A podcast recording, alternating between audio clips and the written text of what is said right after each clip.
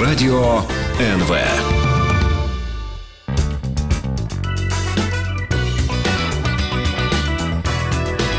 Новий день на радіо НВ. Алла Кошляк та Валерія Широкова.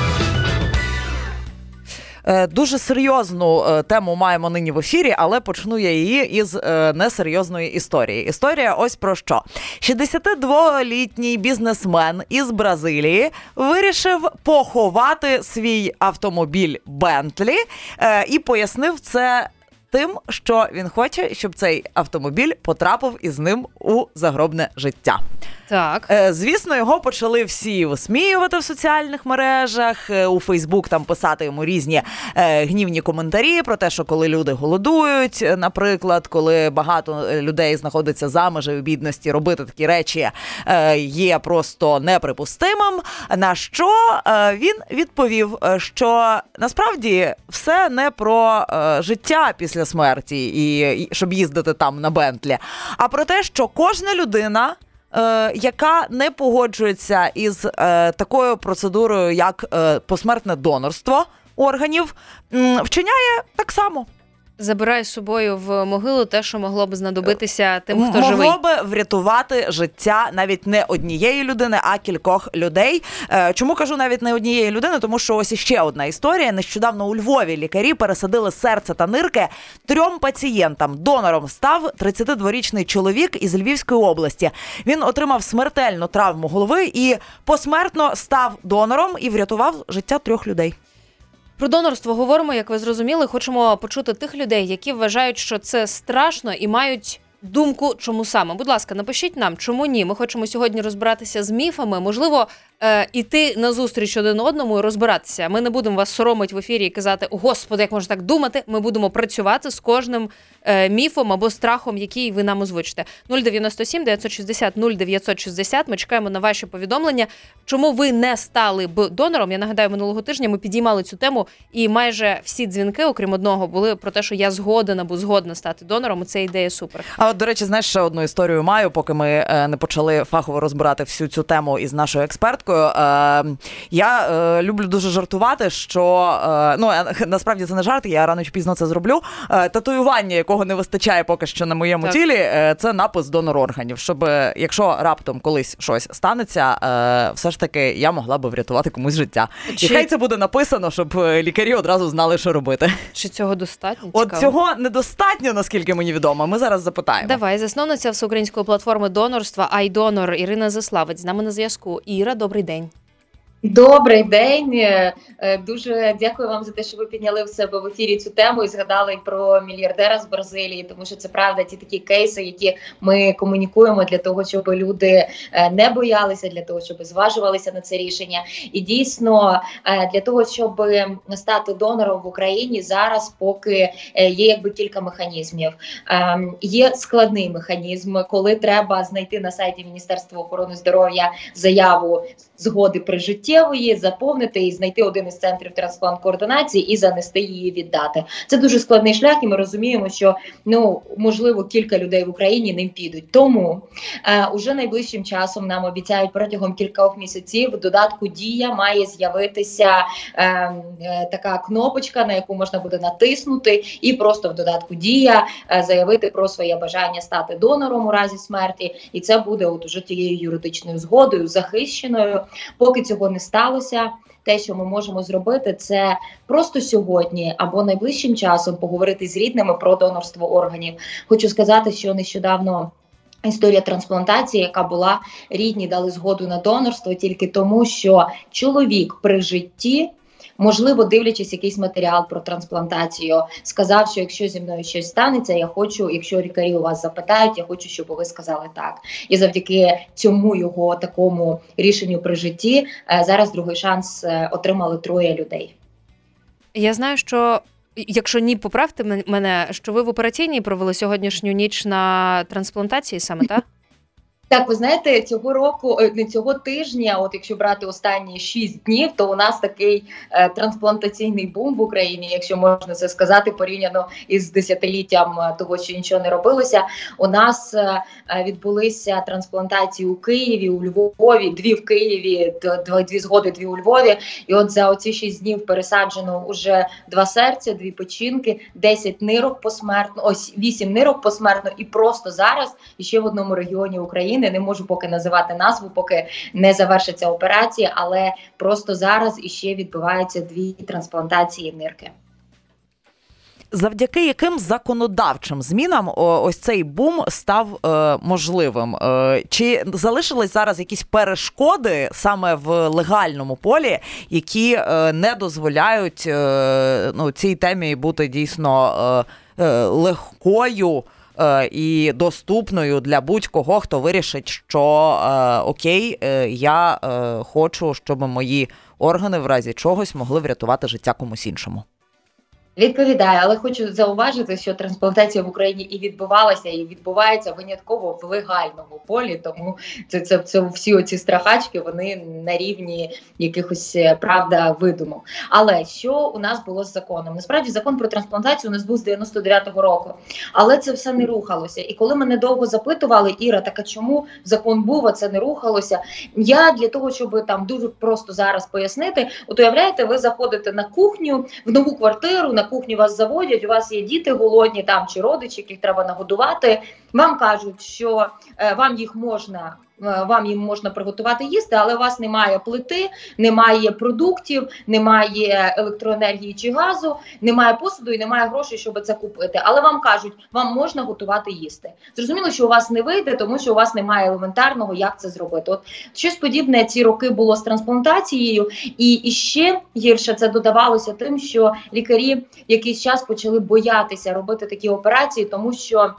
У нас в законі було прописано, що за порушення порядку трансплантації е, передбачається кримінальна відповідальність. Що таке порядок трансплантації? Не було ніде прописано, і умовно кажучи, якщо лікар е, робив свою роботу і там ставив діагноз смерть мозку через 5 хвилин після того, як закінчився його робочий день, то правоохоронні органи вже мали право до нього прийти і сказали: ти порушив порядок, тому що в тебе робочий день закінчився. Тому чому це це зробив? І це вже могла бути кримінальна відповідальність. І після трансплантацій роками лікарі ходили на допити і пояснювали, чому ж вони взагалі зважилися на це. А тепер Що що дуже важливо сталося у 19-му році, в грудні, е, те, що прописалося чітко, що таке порядок трансплантації, і що за ненавмисне порушення порядку, яке не завдало шкоди здоров'ю і життю, у нас адміністративна відповідальність, а не кримінальна. Тобто розв'язалися руки лікарям. Знову ж таки, їм не сказали, що ми вас е, позбавляємо будь-якої відповідальності за ваші неправочинні дії. Ні, але їх перестали ну умовно кошмарити. Так, те, що було до того. У нас право е, Міністерство внутрішніх Справ голосно заявляли є про те, що ми підтримуємо трансплантацію. Ми, коли їздимо на трансплантації, це відбувається в супроводі правоохоронних органів, що дуже важливо. Плюс, що ще важливо, окрім того, що закон є, підзаконні акти теж зроблені, і е, дуже важливо, що держава почала це фінансувати. У нас в Україні діє пілотний проект із трансплантації, за яким повністю всі трансплантації покриваються державою, тобто пацієнти за них більше не платять. Ем, а скільки треба було заплатити, щоб, наприклад, пересадити нирку, що нині безкоштовною є процедурою? Е, Дивіться, у нас раніше відбувалися лише родинні трансплантації, тому трансплантація нирки коштувала десь 300 тисяч гривень. Тобто, це ті кошти, які родина мусила зібрати. І тому ми бачили повідомлення в Фейсбуці по телевізору про те, що треба дитинці, трансплантація. Давайте зберемо гроші.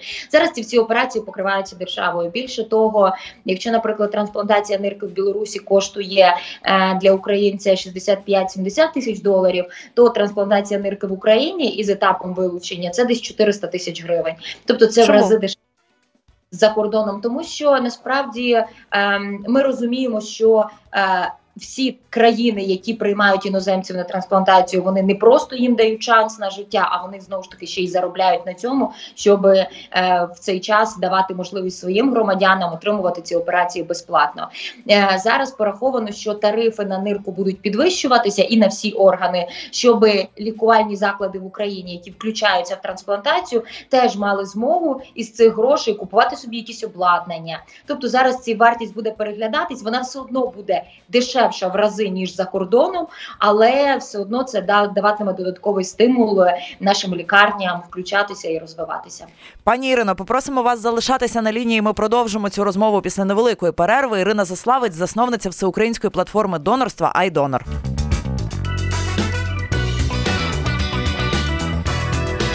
Новий день на радіо НВ.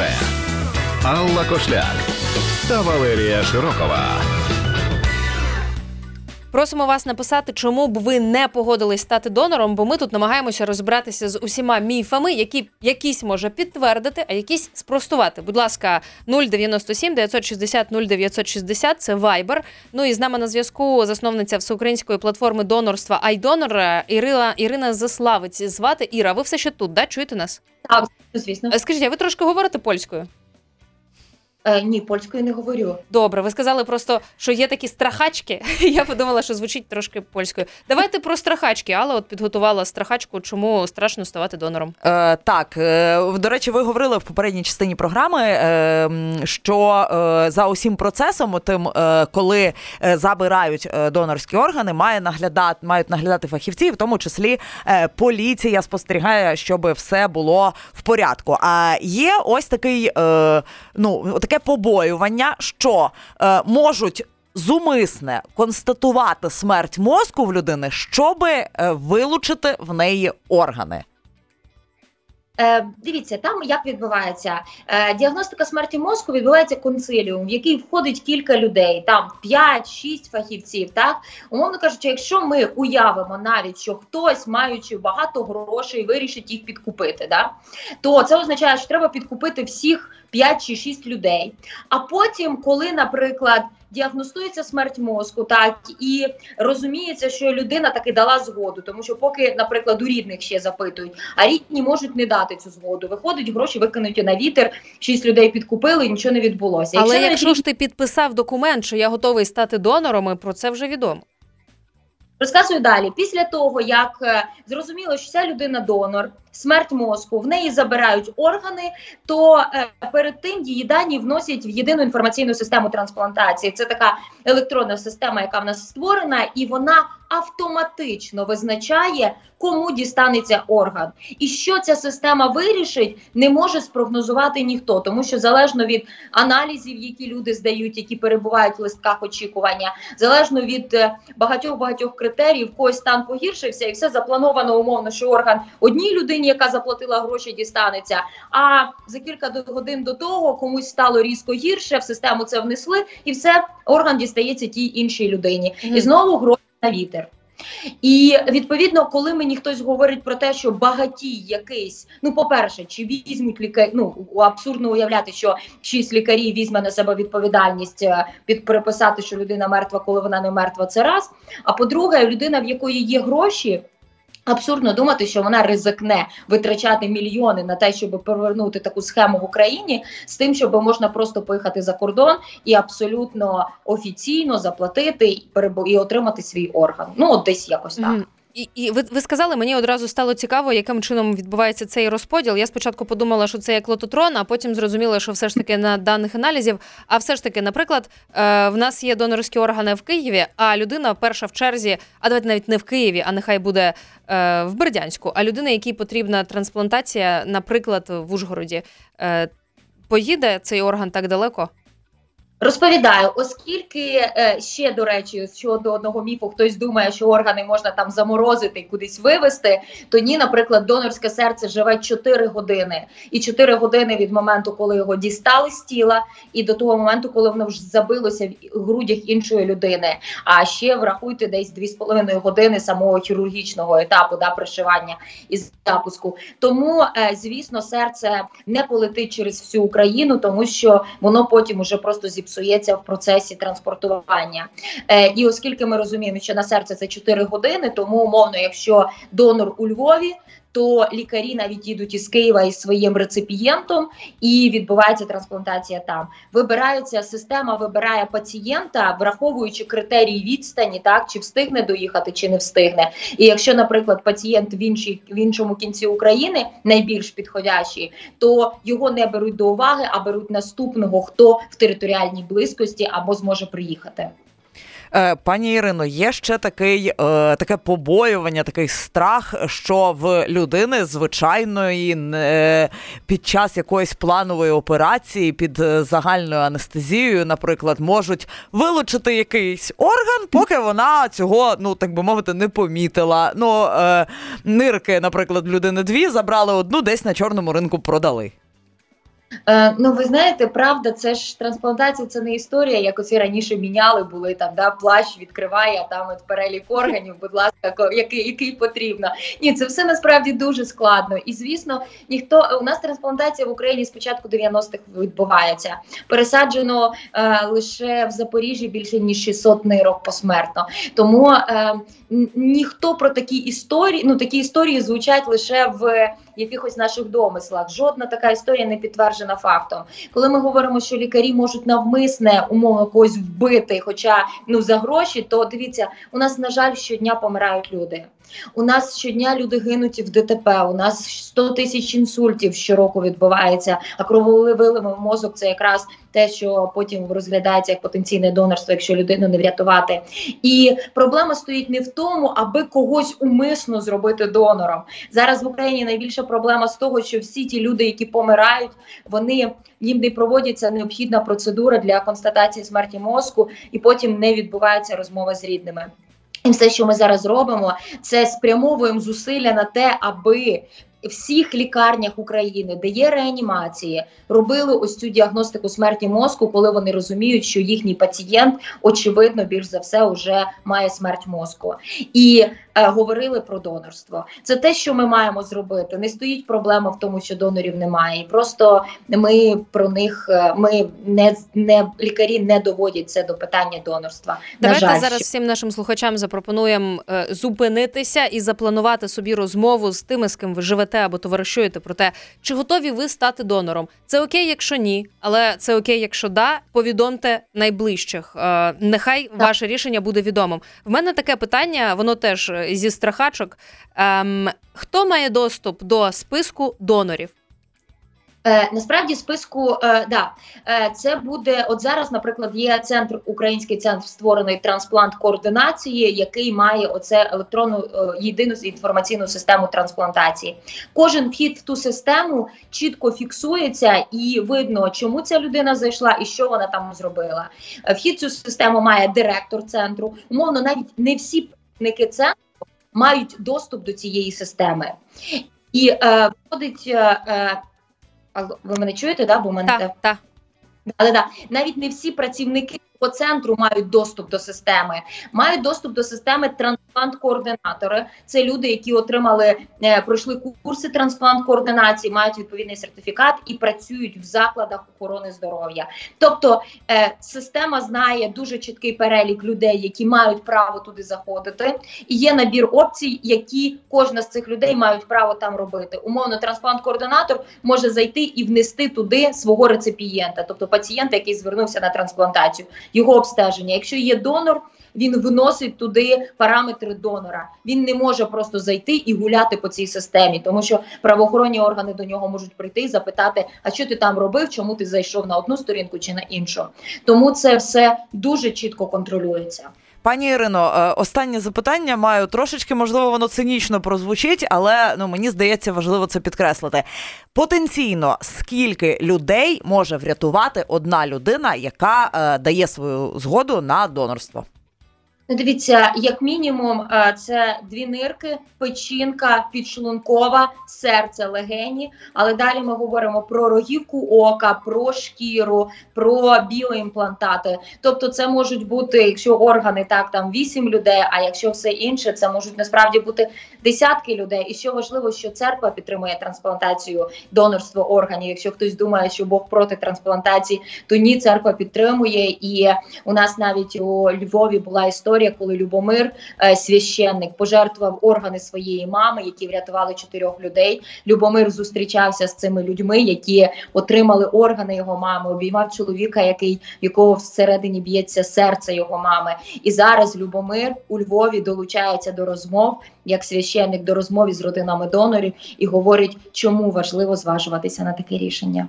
Засновниця всеукраїнської платформи донорства Айдонор Ірина Заславець була з нами в ефірі. Ми говорили про донорство, і всіх вас ми спонукаємо проговорити з близькими ту тему, чи готові ви стати донором, щоб це було ваше рішення, щоб його за вас ніхто не приймав. Немає різниці, яке воно. Проговоріть про це. Ірино, дякую, що долучилися. Новий день на радіо НВ.